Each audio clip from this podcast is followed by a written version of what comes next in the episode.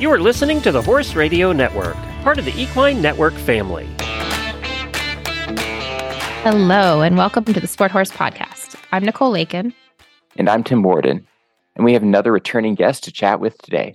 Yeah, we're really excited to welcome back Dr. Arno Werners today to talk about gastric ulcers. Um, this is a very important issue and one that I'm sure all every one of you listening has had to deal with at some point.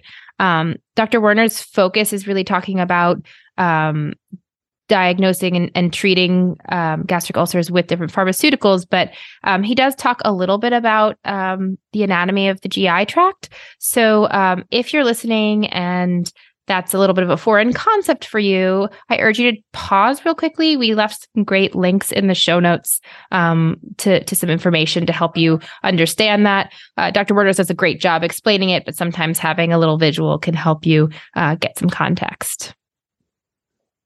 So, uh, today's guest is Dr. Arno Werners. Uh, he obtained his Doctor of Veterinary Medicine degree in 1999 and his PhD in 2005 which studied the molecular mechanisms and therapeutic interventions of equine endotoxemia. Arno worked as a lecturer, completed his residency in veterinary pharmacology and toxicology, and had clinical responsibilities while at Utrecht University. Arno then accepted a position at the University of Cambridge in 2010 before moving to St. George's in Grenada to help to head the pharmacology section at the School of Veterinary Medicine. Hi, Arno, and welcome back to the Sport Horse Podcast. Hi, Nicole and Tim. Uh, nice to be back again. So, last time you were on uh, the Sport Horse podcast, we discussed NSAIDs, and you did a really great job of providing an overview of NSAID treatment and some of the, the pros and cons of those uh, drugs. Uh, one of the common side effects of chronic NSAID administration is gastric ulcers. We know that gastric ulcers are associated with other environmental stressors as well, such as travel, feeding schedules, and even certain sports. Can you discuss why gastric ulcers tend to form? Yeah. Um, so, in essence, the gastric, uh, the equine gastric ulcer syndrome, as it is actually uh, called these days, is very, very complex. And we can probably fill a whole podcast just talking about the syndrome itself uh, and all the different causes um, and ways to prevent it, etc., etc. I'll touch on some of these things because that makes talking about their uh, treatment a little bit easier. So one of the reasons why it is such a complex syndrome is the structure of the horse's stomach. So it actually has two anatomical regions. One that we call a squamous region, which is a non-glandular region, and a glandular region. And particularly the glandular region is um, sort of quite resistant to acids um, because that's sort of the bottom part of the stomach. Um, but and and you would sort of say that that's a little bit more um, also resistant to ulcers, but that's not the case. So we do find ulcers in both parts and both regions of the stomach. Uh, but the prevalence of where the ulcers are, either in the non-glandular or the glandular region, uh, differs with breed, uh, the use of the horse, the level of training, etc., um, etc. Et so also the how the damage occurs differs. So the ulcers in the non-glandular part, so in the squamous part, is called equine squamous gastric disease or ESGD. Um, and that can be divided into primary and secondary disease. And primary is associated with very intensive management, which means um, so basically the gastrointestinal tract is completely normal, but because of uh, very intense uh, and uh, long training episodes um, sort of seem to um, um, cause these ulcerations in that non-glandular part. In the end, regardless of what causes it, um, both primary and secondary non-glandular region ulcerations or ESGD is caused by um, the acid in the stomach that directly affects that part of the stomach. Um, it's, as I said, gastric acid, but also volatile fatty acids.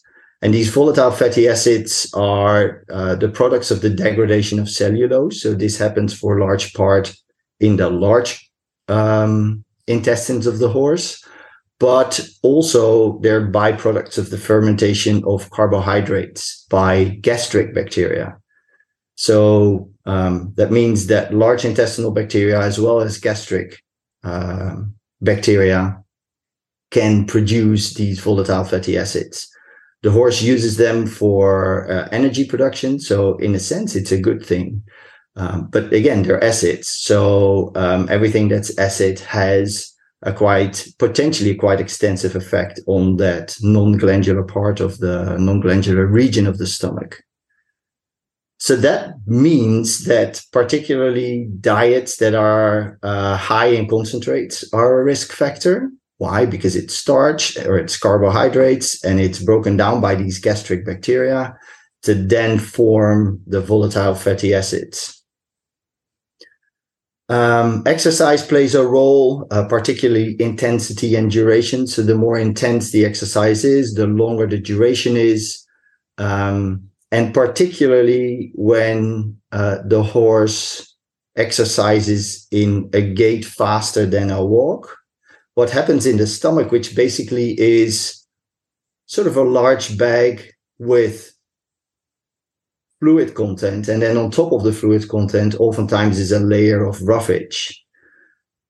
But the faster a horse exercises or walks or trots and gallops, that sort of stirs up everything. And that means that the gastric acid content and the volatile fatty acid content gets into contact with sort of the upper portion of the stomach that contains that non-glandular um, mucosa. Um, and that then leads to damage to the mucosa and then ultimately in uh, in ulcerations. So that's sort of the non-glandular portion. now we'll talk a little bit about the glandular portion as well, and and the reason why we need to go over this a little bit again uh, is uh, because the treatment approach is slightly different. So for the glandular portion of the stomach, um, as I said, that's quite resistant to acid because that's where most of the acid usually sits. And that means that when there is a compromise of the mucosa, that's when we see um, ulcerations develop in that that region of the stomach. It's a little bit similar to uh, Crohn's disease in humans, um, but you know, we're, we're not quite sure whether, for example, inflammatory bowel disease contributes to ulcerations in that glandular part of the stomach. So when we talk about risk factors for the development of ulcers, particularly in this non-glandular part of the stomach, then the use of inappropriate doses of NSAIDs um, is is probably the main factor, risk factor um, the risk is higher with the non-selective NSAIDs that we talked about in the previous podcast. So that's phenylbutazone, uh, flunixin, meglumine, or banamine. Um, and the risk is higher with those non-selective NSAIDs than with the selective NSAIDs that inhibit sort of the bad enzyme and, and therefore um, alleviate inflammation. So Equioxx is a little bit safer for the stomach than bute and banamine normal use of NSAIDs. So if you use it exactly according to the label, so no increased doses, doses or increased um, um, decreased dosing intervals, if you give it more often than according to the label, uh, then those sort of normal use of NSAIDs doesn't really tend to cause that. So if you use NSAIDs at a higher dose more frequently or for a longer duration, then uh, that sort of triggers the ulcers in that glandular part of the stomach. Stress seems to be a really important factor. Some of the things that you've already highlighted in uh, in your question, particularly in sort of the glandular portion of the stomach, and the more severe the stress, the more severe the ulcers are in that particular region of the stomach. Um, and stressful events, I'm quite sure that you're all aware of what they can be. Uh, but then again, um, it, apparently that's what something that sort of struck me as quite interesting is that the number of trainers and the number of caretakers uh, plays a role as well. So if there are more people that handle the same horse, then they're more likely to be, I would not necessarily say stressed out, but at least stressed and, and, and therefore uh, are a little bit more at risk of developing ulcers in those regions. That's really a fascinating fact. I've never never heard that before, um, but it, it makes sense when you think about it. When when the horse is slightly less familiar, slightly you know less uh, secure in who they're interacting with day to day, it seems like an obvious stressor, just like it would be for any of us. So that's really interesting. Um, understanding that this is a really complex issue and we're just sort of scratching the surface today um, I was thinking as you were speaking about, you know, humans and the way that uh, we sort of think about our our digestive tract and, and the issues therein. And there are a lot of um, sort of precursor precursors and and symptoms and and um, things that you can experience before getting to the point of of having an ulcer, or being diagnosed with an ulcer. And I imagine that's also the case with horses. Um, unfortunately, you know, our horses can't necessarily say, you know, oh, I have heartburn, or, um, you know, I, uh, I, you know, I'm feeling a little bit like I, am not absorbing all my nutrients properly. Um, so would you mind just briefly talking to us about, you know, some of the sort of preventative um, opportunities when horses start to show earlier signs before they've sort of gotten all the, all the way to the point of ulcers and needing treatment for that? Yeah, um, obviously prevention is always better than having to having to use drugs. Um, I think that we'll get into the into the drugs and what ones are best to use uh, a little bit later on. So um, prevention. So if you look at the risk factors, um, and particularly for ulcerations in the in the non-glandular part, um, where it's the acidity that comes up and and and, and sort of damages sort of directly damages the uh, the mucosa. Then um, th- there's definitely so so diet plays a, a, really important role you know if we if we talk about the amount of starch carbohydrates in the food um, and particularly in in a lot of the concentrates that we use in performance horses um, have a lot of carbohydrates and have a lot of uh, of starch in it and therefore there are more volatile fatty acids and that in itself is a risk factor. Um, i understand that that sort of the need for enough energy um, is is probably in in sort of layman's terms um, why trainers slash owners will use a lot of concentrates. But you know, in my um, life as a as an equine practitioner, I I heard people talking about nine kilograms of concentrates. Um, and that means that if you feed that much then there's nothing for there's then no room in the stomach left for any roughage. Um, and the roughage as i sort of tried to explain at the beginning is um, sort of a protective layer over the acidic uh, content in the bottom of the of the stomach. So it's really important that there that the horse does get enough roughage. Also because that buffers a little bit so I would say that those are definitely two uh, important things. Really look out for the diet. Make sure that it's a well balanced diet.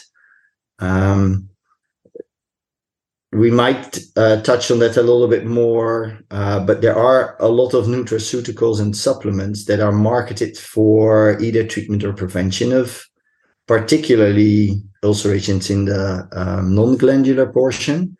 Uh, there's unfortunately quite limited evidence that they are very helpful or useful. Usually they contain antacids like uh, aluminum hydroxide or magnesium hydroxide. They do increase the pH for approximately two hours. So that could definitely be part of a preventative strategy. Um, but the pH is only uh, increased for about two hours. Um, and, and that means that you would have to feed this every two hours. And that's something that's just not practical. Uh, there are other uh, complexes, pectin lecithin complexes, um, and they sort of form a protective gel like barrier in the stomach. Um, there is a little bit of evidence now that um, it can be useful in the prevention of ulcers when you combine them with live yeast and magnesium hydroxide. Um, so there are scientific papers that say that that helps preventing uh, the development of ulcers. Um, having said that, um, you know, if you if we go back to the nine kilograms uh, of concentrates uh, that you feed your horse, and if you then use this supplement, then you know whether whether that's going to be the right way um, I have my doubts. So I, th- I, think that they go hand in hand, and that you need really need to look at the diet as well as potentially if if you know some horses that um, are a little bit more prone to stress. Um, if you use nutraceuticals or supplements like that, then it can definitely be helpful in preventing. Yeah, that's really great. I yeah, basically gather that you're telling me that I shouldn't, you know, eat pizza and, and just take Tums um, every day as a it's probably not gonna not gonna end that well.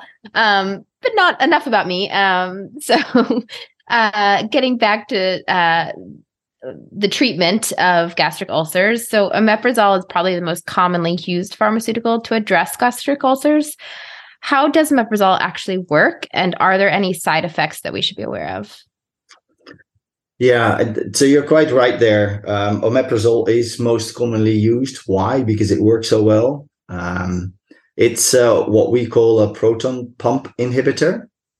And that means that it irreversibly inhibits a pump in one of the um, cells that line um, the stomach. The secretion of gastric acid um, depends on that pump. And that means that uh, when we when we block the pump, we block the um, transport of hydrogen from that cell. It's a parietal cell into the stomach, and in the stomach, um, in that same cell, there's also an exchange of chloride into the um, into the stomach. So the hydrogen and the chloride form hydrogen chloride, and that's the uh, gastric acid. Um, so by preventing the um, secretion of hydrogen, you prevent the formation of the gastric acid, and that's actually um, exactly what they do.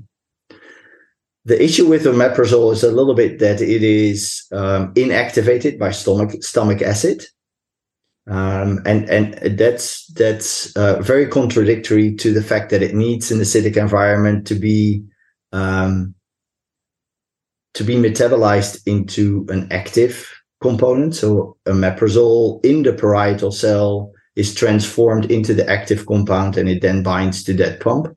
Um, that's a sort of technical explanation of what happens. But what's more important clinically and practically is that um, there are many different formulations of omeprazole on the market now, and it's really important that the omeprazole gets through the stomach without being degraded by gastric acid. So as soon as it gets into the duodenum, the pH quite quickly becomes much higher. And that's when um, the omeprazole is absorbed from the stomach, uh, sorry, from the uh, intestinal tract, and then goes back to the stomach through the blood supply of the stomach. And there it has its effect. Um, because there's so many different formulations on the market, it, it, some of them are really good at bypassing or getting omeprazole through the stomach quickly. Others are not so good at it. Um, and that means that we see quite uh, some variation in the efficacy of the different omeprazole formulations. Um, I think it goes a little bit beyond this podcast to, to highlight which ones are uh, very effective and which ones aren't. Um, but just I would say be aware that there are differences there and that the fact that you buy the cheapest ones because it's a relative or used to be a relatively expensive drug uh, doesn't necessarily mean that it has the same potency as all the other ones.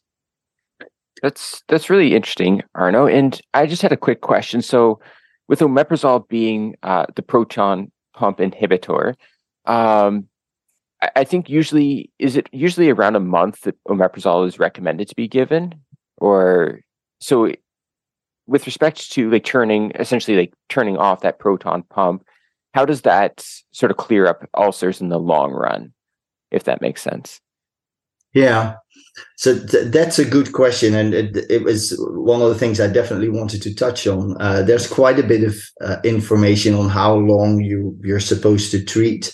Um, there is something about um, you know most of the ulcers in that non-glandular portion of the stomach will um, will heal within 10 to 21 maybe 28 days. So um, there's a consensus statement of, of internal medicine, equine internal medicine specialists, and they say check after three weeks and then determine whether you need to continue yes or no for a week or two weeks or three weeks. Um, that means that 70 to 80% of all ulcers in that portion of the stomach um, will heal in that 20 day eight, uh, 28 day period. Okay.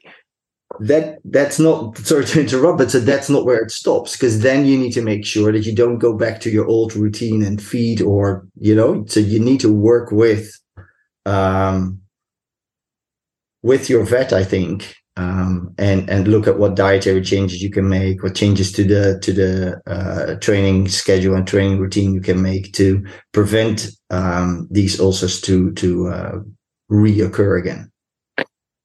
I think that's a, a really important point, right? Is that like at least in the you know some people I talk to, there seems to be an idea that you give them omeprazole that solves it, but it really it needs to be in unison with lifestyle changes for the horse, right? Like it's omeprazole does a good job of clearing up whatever gastric ulcers are there in the short term, but it's not a long term s- solution in a way, I guess, right? Like you need to yeah. yeah. address those lifestyle issues. Yeah, that that's definitely true. Um, one could say, well, you know, I'm just going to give omeprazole for the rest of the of the sporting life of the horse. But one of the things with omeprazole is is that it sort of it it's able to speed up its own breakdown. So that means that after a particular period of time, the omeprazole is broken down by the body much quicker than initially in the first three to four weeks. Um, and that means that there's a significant decrease in the amount of omeprazole that gets into the blood and that reaches the stomach. And therefore, you see a decrease in the effect of omeprazole. We see that with many other uh, drugs, uh, but omeprazole is is definitely one of those. And and that sort of suggests that really long term treatment initially has some effect, but then um, the effect just weans off. Um, and if you if you don't make those lifestyle lifestyle changes, um, then despite the omeprazole treatment, the ulcerations might come back. Really, really interesting. It it reminds me a little bit of just some of the coaches I had the opportunity to work with on the human side. There were always those things in training where if an issue occurred, it was viewed almost as a, as a failure and like, okay, like how do we make sure this doesn't happen again? Right. And it's like maybe if you do sustain some sort of injury in track and field or weightlifting or whatever, like the coach takes some responsibility and says, okay, like there was this issue, uh, it, it happened, you know, stuff does happen in sport, but what are we going to change to move forward uh, outside of like just continuing a treatment? And so I think that's a really, really important point. That's really great. So, one of the things that I think it's really important to consider anytime um, we're talking about any pharmaceutical uh, administration is the potential adverse effects. So, could you share with us a little bit what people should know in the case of, of, of omeprazole? I think that um, omeprazole in general is a really safe drug, and there's not so much um, to worry about when you use the drug. Uh, however, there, there, are some things that I think are important to uh, to quickly highlight. Um, there might be diarrhea, and that is because the acidity in the stomach serves as uh, a barrier for whatever bacteria um, we as humans ingest, but also horses ingest. Um, and when you increase the pH of the stomach by using omeprazole, that barrier is gone, and there might be that it's known that there's a shift of the microbiota in the stomach and therefore also in the rest of the GI tract, and that can potentially lead to um, um, to some diarrhea. Uh, the other thing is that um, in humans, they've reported that there is an increased risk in fracture development. in different age groups, uh, geriatric patients, but also infants. Um, and it is something to be to be aware of. Um, there's no clear evidence yet that that uh, omeprazole causes that in horses as well. There's a huge difference in in sort of the treatment duration in horses compared to humans because humans take these drugs much for a much longer period of time. Um, but there are some uh, groups interested in the topic that are currently uh, researching that to see if there's a link between omeprazole use and um, and fractures in horses. Um, and the last thing that I uh, thought was quite neat, um, and it's something that was discussed at the um, AAEP conference in uh, in December, is that where in humans we oftentimes see that when people are on long-term NSAID treatment, that they immediately get a proton pump inhibitor um, as well to prevent um, the occurrence of these gastric ulcers. In horses, they have now uh, quite recently discovered that co-prescribing bute, and it was particularly with bute. So um, not quite sure what happens with uh, when you combine them with other NSAIDs, but I assume it, it is quite similar. Um, it is it is basically contraindicated because it leads to an increase in intestinal complications. So then we talk about uh, colic, uh, we talk about impactions, we talk about diarrhea, um, and and some other um, potential GI adverse effects. Um, not quite sure how that exactly works, so we're not quite clear on that yet. Uh, but what it what it does tell us is that as long as we use the NSAIDs according to what's on the label, um, then we don't have to worry too much about the ulcerations. And then the addition of omeprazole um, is not helpful. Um, I, I, know you did some work to prepare for this uh, podcast episode, and I'm sure you read about maybe some other therapies that. And you mentioned a few of the nutraceuticals and the supplements uh, a little bit before, but is there anything else coming along that you think is really exciting for the future that may be in another avenue to treat ulcers, or do you think omeprazole is still that gold standard and there's nothing else that's really out there to to reach the same level of efficacy? Yeah, so that depends a little bit on um, whether the ulcer is in the non-glandular or the glandular portion of the of the stomach. So particularly in the glandular portion, they are more difficult to treat the ulcers.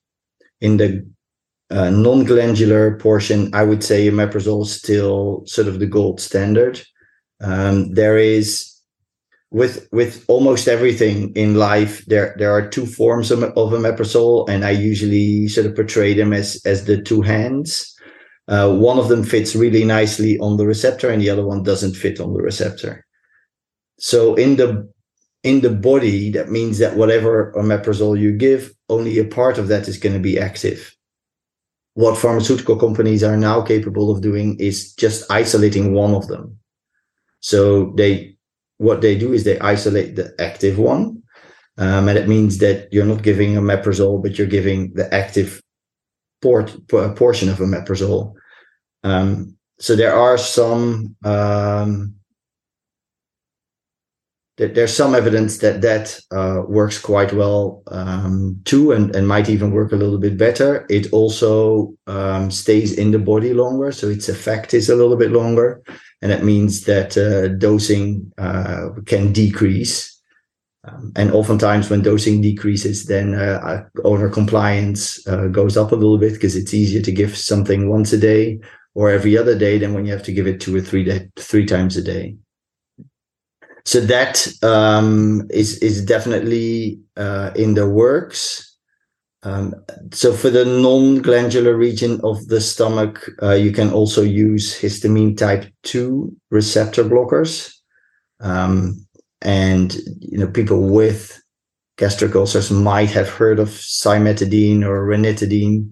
Um, that are two of those H2 receptor blockers.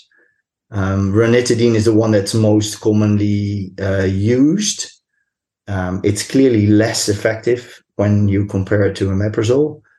Um, but interestingly enough, um, where I initially touched on the fact that about 70 to 80% of the ulcers in that non-glandular region um, heals after uh, 28 days of treatment. If they're if they're not responding to the omeprazole, then um, some of these, so some of the the 20 to 30 percent will respond to ranitidine. So you can definitely use it as an alternative to omeprazole in the in the omeprazole resistant um, ulcers. What else is there? Well, not so much, um, I have to say. Um, sucralfate um, is sort of. I was, I was, as you already explained, I've, I've been reading up a little bit on the literature, and then I thought, well, so it's, basically it's a sort of a sugar that lays uh, a protective layer over the ulcer. So it sort of sugar coats the ulcer, and it means that it's not um, the acid doesn't get to the ulcer and it can't uh, get worse. Um, so it adheres to the mucosa, the ulcerated mucosa, but it also stimulates mucosal secretions and enhances blood flow. And with that enhanced blood flow, you also see a more rapid repair. Um, another drug that can be helpful um, is misoprostol. That's a prostaglandin analog. So particularly for ulcers in the glandular portion of the stomach, um, that we've said is uh, is due to a disruption of the mucosa there, and oftentimes NSAIDs are involved. Well, we talked about the fact that NSAIDs inhibit prostaglandin synthesis, and that's how they reduce blood flow and they reduce mucus production and increase um, acid production, and thereby uh, lead to those specific um, effects on the glandular portion. So if we now substitute with these prostaglandins, we sort of restore the normal physiology of the stomach. And that means that there's increased mucus production, bicarbonate um, secretion, and an inhibition of uh, gastric acid. Uh, and that quite nicely sort of restores then um, the normal physiology of the of the stomach and also uh, heals those NSAID uh, induced ulcers. There's there's sort of a caveat there that you need to be really careful in. Uh, you actually you can't use it in pregnant mares. You can't use it in nursing mares because it has a quite uh, strong um, effect on uh, uterine contractions. So it leads to stronger contractions of the uterus, and that means for women that are pregnant, it's really you need to. Well, you should not use that uh, that product yourself, but to have someone else um, give it to the horse if the horse is on that particular product. Yeah, I think I think that's um, so. We talked already a little bit about the uh, the nutraceuticals.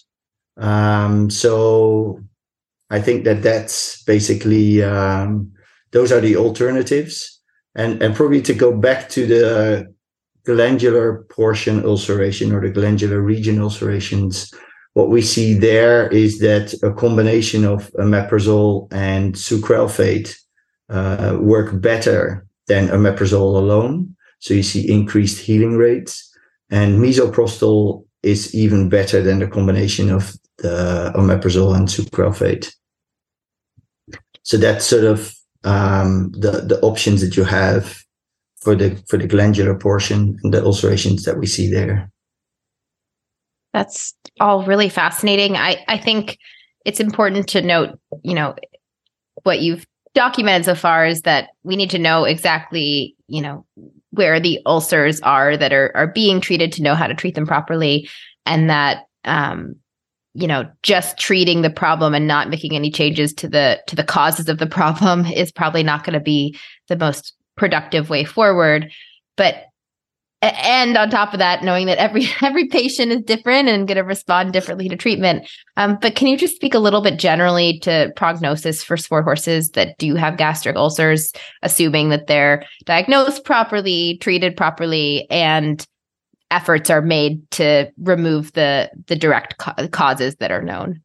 Yeah yeah no, sure, um, and I'm I'm fully with you there. You know, you, you need a proper diagnosis, and that means that um, um, you, need a gastroscopy of the stomach to be able to see where they where these ulcers are and how severe they are. There's a whole grading system, um, and um, I think it's really useful, uh, as I alluded to earlier as well.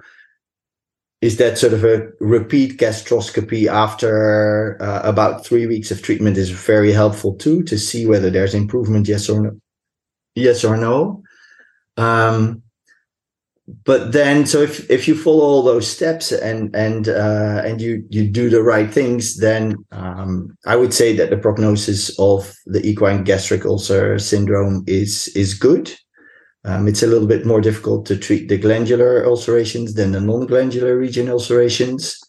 Um, and um, yeah, so I would say that that with everything that we've discussed before already, um, that um, with the lifestyle changes, as soon as these ulcers heal, then um, then the prognosis is good.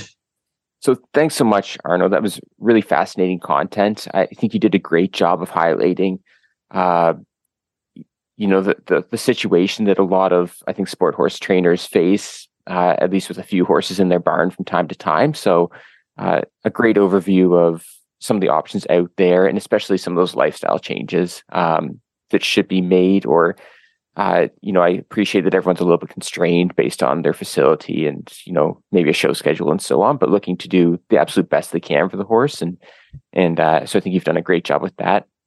Uh, again, thank you so much. Uh, we always learn a lot when you're on here. And I know that we're going to be uh, bugging you again in the future for other topics as well. So thank you so much. Well, it was a pleasure. It was uh, fun talking to you again, and um, I I agree. It's um, it's a really important topic, and uh, to be able to highlight some of the important things when you have to use this uh, for your horses is um, yeah, it's a pleasure, and it's it's fun to be with you in this podcast. The pleasure's all ours. Thanks again, Arno.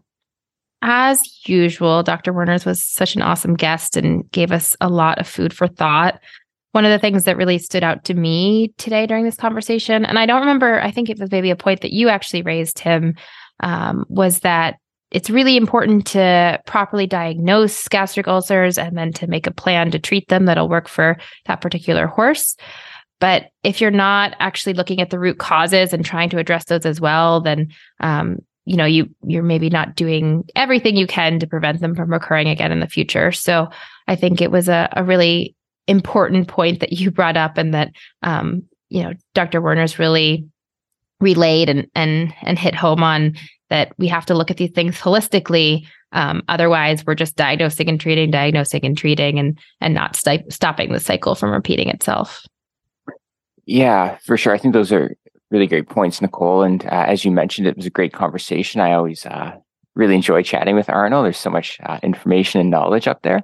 Um, and I think just going through that episode, uh, like to your point, it makes you take a bit of a step back and just to think about like, are we truly addressing this? Because like gastric ulcers are a major issue. I can't imagine like any athlete, if you think about yourself, if you were struggling with with ulcers and you were going to go out and maybe train for a marathon or you know train for weightlifting or whatever, like I can't imagine that that wouldn't be a major performance inhibitor.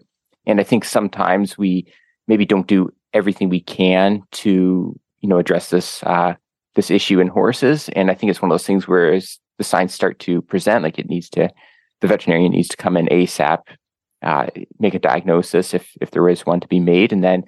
Uh, as Arno was saying, like make sure you actually follow the guidelines for some of those different treatments that are out there. Um, it's you know, omeprazole probably is something that shouldn't be lived on. You should go through the course, which is you know a, a month or whatever, and then uh, make sure you've modified those factors in the horse's program and get back, and hopefully the horse is, is back and ready to go. Uh, so I think just really important concepts like that, and and I think maybe a, little bit of a push as well, and a challenge to everyone listening at home to to make sure that you're always on the lookout for this issue, for these uh, for equine uh, gastric ulcer syndrome, and if it is popping up, like do what everything you can in your power to to get that addressed, because not only for the performance side, but also the mental, making sure the horse is comfortable, that it's uh, in a, a, good headspace, it's enjoying its life. I think it's it's really important for all of those uh, aspects. Yeah, and one of those factors that can be really crucial to both treating and preventing gastric ulcers is nutrition. I'm really excited that we're actually working on um, a couple nutrition episodes coming your way. So if anyone has um, nutrition related questions that they'd like us to to focus on or any um, topics uh, generally that you'd like to learn about, um, definitely send that our way. You could either DM us on um, Instagram at Sport Horse Series or on Facebook, also Sport Horse Series.